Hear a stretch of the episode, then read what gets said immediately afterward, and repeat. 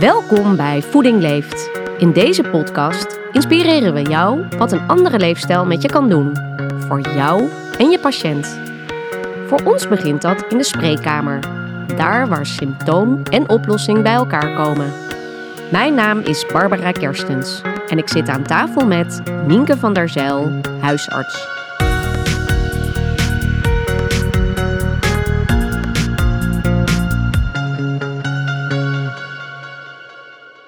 Welkom Nienke, leuk dat je er bent. Dankjewel. Ja, je bent huisarts. Je bent uh, betrokken bij Voeding Leeft. Je bent gespecialiseerd of gepassioneerd door leefstijl. Zeker. En daar gaan wij het vandaag over hebben. Ja, heel leuk om daar samen met jou over in gesprek te gaan. Waarom vind jij leefstijl zo belangrijk of waarom ben jij daarin gespecialiseerd?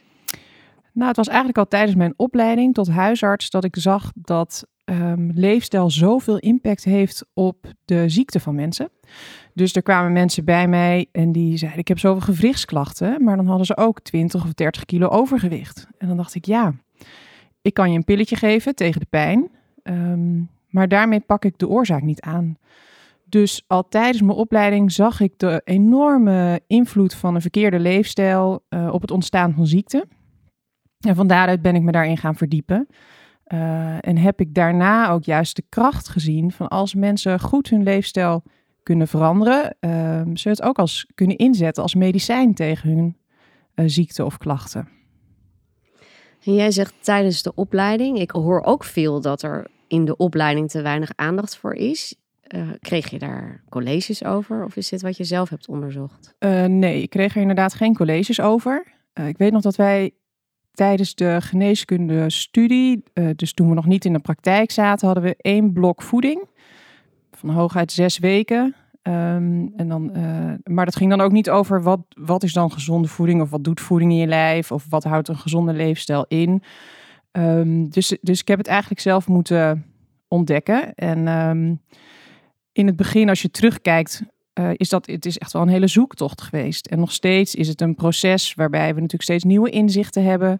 Uh, we van elkaar leren. Dus een, inmiddels een, een behoorlijk grote groep uh, van um, zorgverleners die zich met leefstijl bezighouden. En dat werkt heel inspirerend.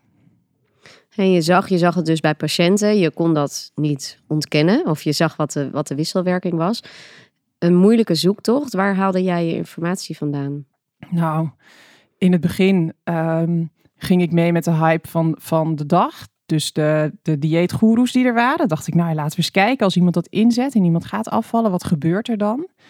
En dan zag ik wel dat iemand ging afvallen, maar het was, een, ja, was niet de duurzame manier zoals ik dat nu uh, uh, doe. En uh, uiteindelijk heb ik samen, um, ben ik bij Tamara de Weijer terechtgekomen. Een huisarts die echt voorvechter is geweest van de leefstijl. En uh, zijn met een groep huisartsen ons daar veel meer in gaan verdiepen. Um, zij heeft daar experts en uh, uh, mensen die daar veel van afwisten bij betrokken. En hebben nascholingen voor onszelf geregeld. En dat heeft wel een enorme verdieping gegeven. En, en via haar ben ik uiteindelijk bij Voeding Leven terechtgekomen.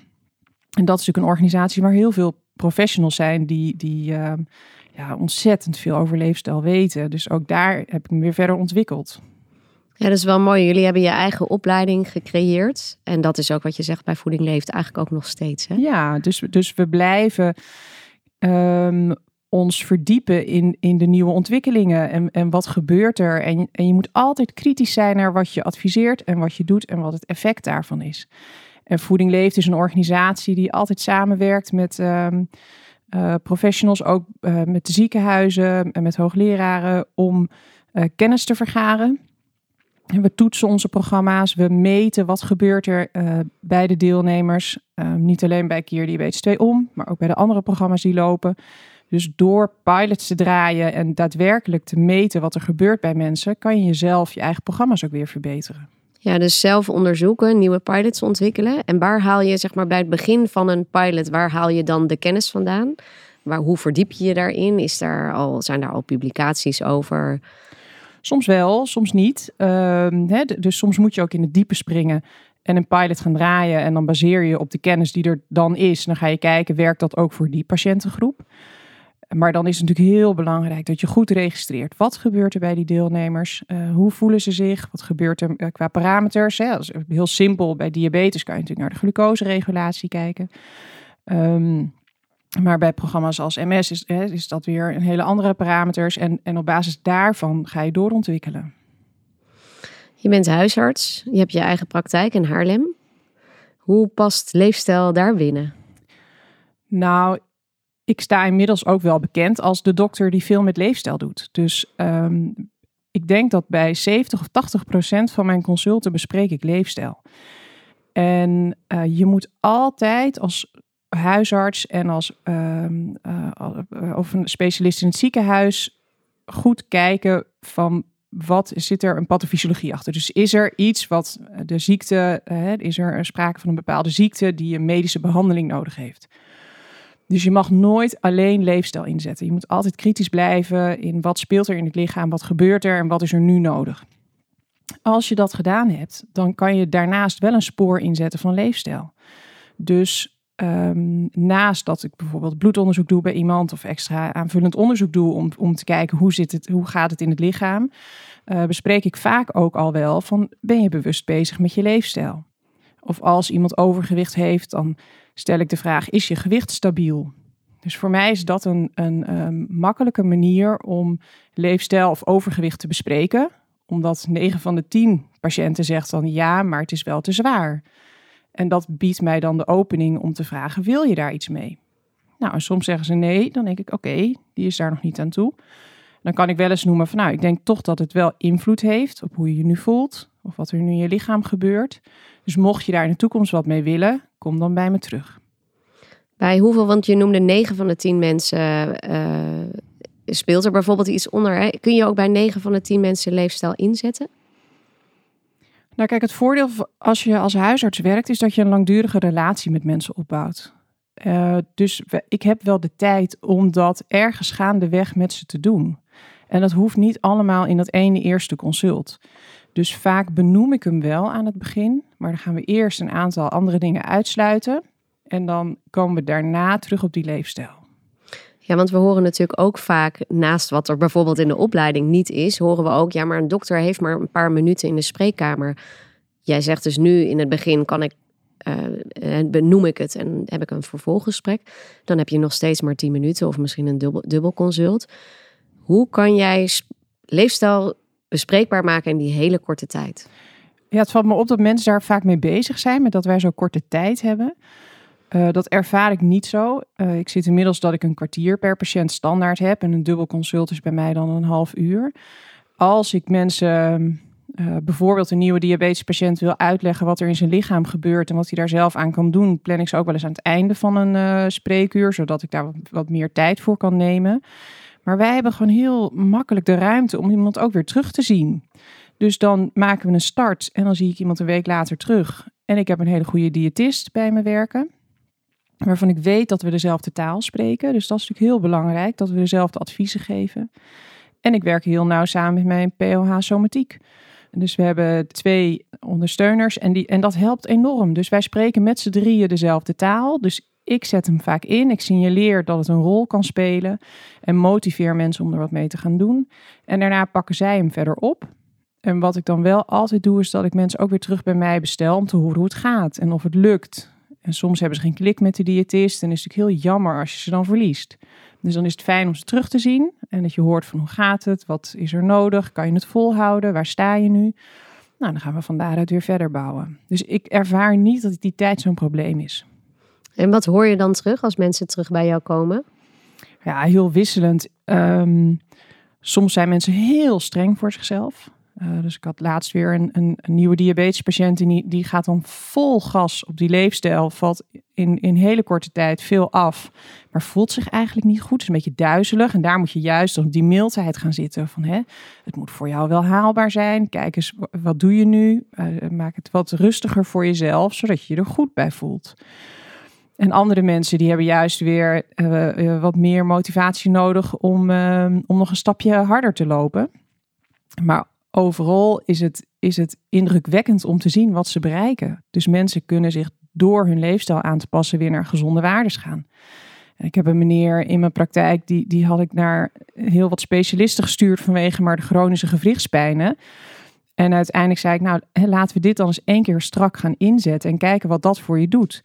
En hij is nu pijnvrij, 8 kilo uh, lichter en voelt zich fantastisch. En dan denk ik, jeetje, dat, dat is, ja, dan ben ik zelf onder de indruk van de impact daarvan.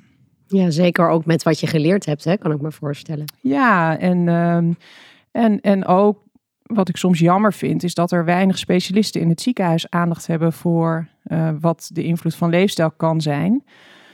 Um, en ik denk dat daar wel veel ruimte voor groei is. Dat waarom is dat, denk je? Nou, eigenlijk dezelfde reden. We hebben het niet geleerd. En um, um, ja, dan moet je het eerst ervaren. Wil je ervan overtuigd raken? Zelf ervaren? Of? Nou, of bij je deelnemers zien dat het werkt. Dus eh, ik heb wel mensen gehad bij Keer Diabetes 2 om. Die meneer die had ook een, een uh, slechte nierfunctie. En hij vertelde aan zijn nefroloog dat hij dat ging doen. En toen zei hij, nou, dat gaat toch niet lukken en uh, het zal je niet veel opleveren. En drie maanden later komt die man uh, met een uh, veel betere bloeddruk, en, bijna geen pillen meer voor zijn diabetes en een enorme gewichtsreductie. Waarop die nefroloog alleen maar zei: Ja, dat zal wel de bloeddruk van een ander zijn die je nu laat zien. En dan denk ik: Ja, dat is toch jammer dat je eigenlijk je patiënt niet serieus neemt en hem niet de kans geeft om het te doen. En toen aan het eind, toen zei hij toch tegen hem: Nou, je hebt meer bereikt dan ik verwacht had. En dat nou ja, was voor deze nefroloog een groot compliment om te maken. Maar, maar ja, je, je mag je patiënten serieus nemen als ze, deze, uh, als ze dit aangaan. Ja, en het is, ik vind het ook heel mooi hè, wat jij zegt over de nefroloog, maar die kennen we ook van, bijvoorbeeld van neurologen in het MS-programma. Dat mensen daarna ook zeggen: Oh, misschien is het toch zo, of misschien heeft dit wel uh, gewerkt. Want dat is natuurlijk ook de basis als arts, ook als onderzoeker.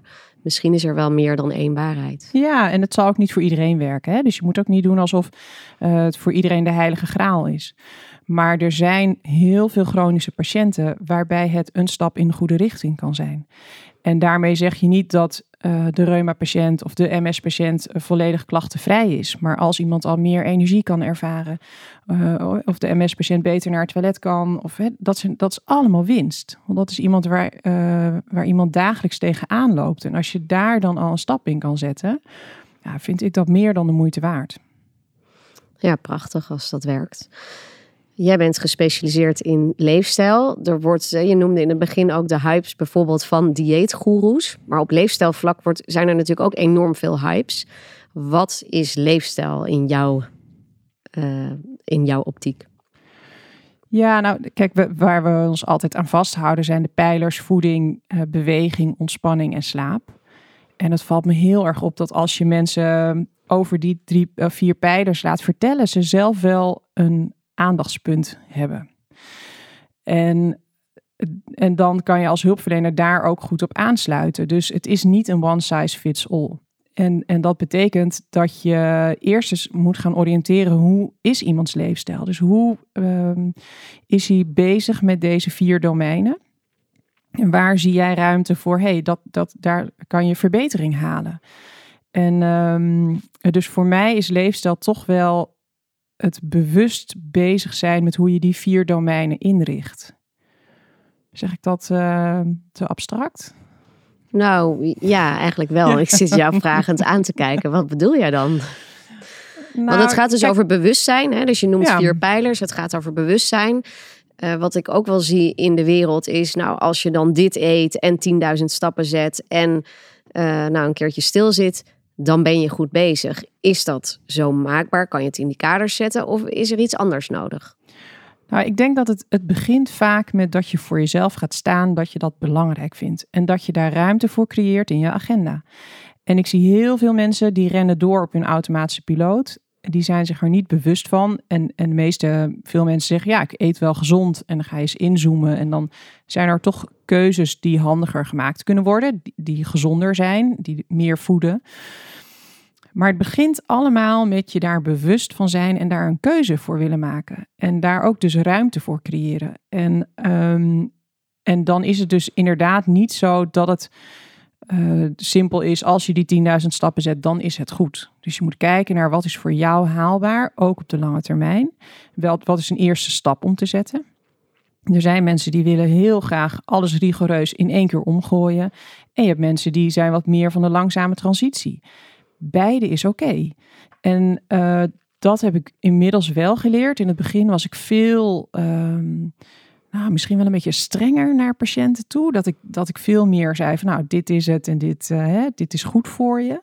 En inmiddels weet ik dat het dus toch niet, dat werkt niet. Uh, want dan ga je als het ware paternalistisch vertellen wat iemand moet gaan doen. En, en er moet een intrinsieke motivatie zijn. En om die goed boven water te krijgen, is het goed om eerst eens in kaart te brengen van waar staat iemand nu. Uh, dus ik laat ze vaak een leefstijlanamnese invullen. En daar uh, vullen ze dan twee dagen in um, wat ze hebben gegeten, wat ze hebben gedaan aan ontspanning, uh, hoe ze hebben geslapen. er staat een reflectie bij. En, en dat geeft ruimte om het gesprek aan te gaan en samen te kijken van wat is jouw volgende stap. Ja, want zo'n leefstijlanamnese kan ik me voorstellen dat je daar dus ook bewust wordt van het gedrag. Ja. En als je bewust bent, dan kun je ook de keuzes maken als je wil. Ja. Dus als je dat dan helder hebt. Ja. Gaat dit uiteindelijk niet, en dat is wellicht wat filosofisch, maar gaat dit uiteindelijk niet ook over de betekenis die je aan je leven wil geven? Ja, maar, de, maar uh, daar is de een zich natuurlijk meer bewust van dan de ander. Dus dat is zo. Maar dat, ik denk dat als ik dat zo naar mijn uh, patiënten verwoord, dat dat niet helemaal uh, aankomt. dus ik geef meer, probeer ze meer te laten inzien dat ze um, inmiddels, hè, mensen die bij mij komen, hebben natuurlijk klachten. En die zoeken hulp, want die willen van die klachten af. En dat geeft ook ruimte om een verandering in te zetten. En, uh, en daarmee kan je wel dat gesprek aangaan van die verandering komt er niet vanzelf. En dat betekent dat je keuzes moet maken. En dat betekent dus ook dat je voor jezelf moet gaan staan en soms echt letterlijk moet gaan staan. Dus soms laat ik mensen ook in de spreekkamer staan van uh, waar sta je nu, hoe voel je je, waar zou je naartoe willen. Um, als mensen al eerder geweest zijn, uh, bijvoorbeeld bij een overbelasting of een burn-out, van waar stond je toen? En door ze op die manier door je, door je kamer te laten lopen, voelen ze zelf wat ze nodig hebben en waar ze naartoe moeten. Ja, dat is toch fantastisch dat je zo'n dokter bent. Of je zou maar zo'n dokter hebben die met je gaat staan en uh, nou ja, op, een, om een, op een liniaal gaat bewegen waar je stond en waar je naartoe wil. Dat is prachtig. En ook heel mooi hoe jij de tijd daarvoor neemt in de spreekkamer. En jij laat dus ook zien dat het in de spreekkamer, dat je daar met leefstijl kan behandelen. Ja, maar je moet dus ook een goed netwerk hebben. Dus ik heb um, naast de, uh, mijn praktijkondersteuner somatiek en de diëtist ook een uh, hele goed, goede psychosomatische therapeut. Um, er zijn veel mensen die het moeilijk vinden om bijvoorbeeld nee te zeggen of, of hun eigen keuze naar anderen te verwoorden en daar uh, uh, achter te gaan staan. En dan kan juist zo'n psychosomatische therapeut helpen die uitlegt van hey, dit zijn bepaalde patronen, zo werkt het door in jouw lichaam. Um, en ga nou eens oefenen met nee zeggen tegen je baas als die iedere keer verwacht dat jij s'avonds werkt terwijl jij dat niet wil of dat niet goed voor jou is. Dus het is heel belangrijk om een goed netwerk te hebben waar je met vertrouwen naar verwijst. Um, waar je ook van terug hoort als iets niet loopt bij iemand. Want je moet het niet allemaal alleen willen doen. Nee, en ik denk wat je zegt dat je ook verder moet kijken dan dat ziekte alleen een klacht is. Want daar kan dus ook bij komen dat je geen nee kan zeggen. Hè? Dat ja. het veel verder gaat dan dat. Ja. Je noemde net uh, Keer Diabetes 2 om, daar ben je bij betrokken. Dat is een programma, een van de programma's van Voeding Leeft. Uh, wat is de meerwaarde van nou ja, een groepsprogramma zoals, zoals wij dat uh, bieden ten opzichte van de praktijk? Want je kan in de praktijk behandelen en dat is natuurlijk fantastisch. Voor wie is een, een groepsprogramma geschikt? Nou, kijk, bij Keer Diabetes 2 om, daar ben ik wel eens jaloers op dat je mensen twee dagen bij je hebt. Um, direct laat ervaren wat leefstijl doet. Want ze gaan meteen anders uh, eten, ze gaan bewegen, ze, ze krijgen ontspanningsoefeningen. Uh, ze leren heel veel over wat gebeurt er in dat lichaam. Dus, dus uh, mensen krijgen heel veel kennis. gaan ook direct zelf meten wat gebeurt er in dat lijf. Ja, daar kan ik natuurlijk in, die, in de spreekkamer niet tegenop. dus uh, daarna zien ze na één maand en na drie maanden en na zes maanden weer terug. Dat is een hele krachtige interventie die uh, voor een duurzame verandering zorgt. Nou, moet je dat dan voor iedereen doen? Kijk, dat uh, is nu ook praktisch niet mogelijk, doordat het niet voor iedereen vergoed wordt. Uh, maar er is ook een groep die zegt, nou, ik wil het gewoon zelf doen met jou en ik heb genoeg in die handvatten of dat boek wat je me adviseert en daarmee red ik het als je mensen hebt die verder in het proces zitten, die bijvoorbeeld uh, zwaardere medicatie gebruiken of veel insuline, dat is toch intensiever om te begeleiden.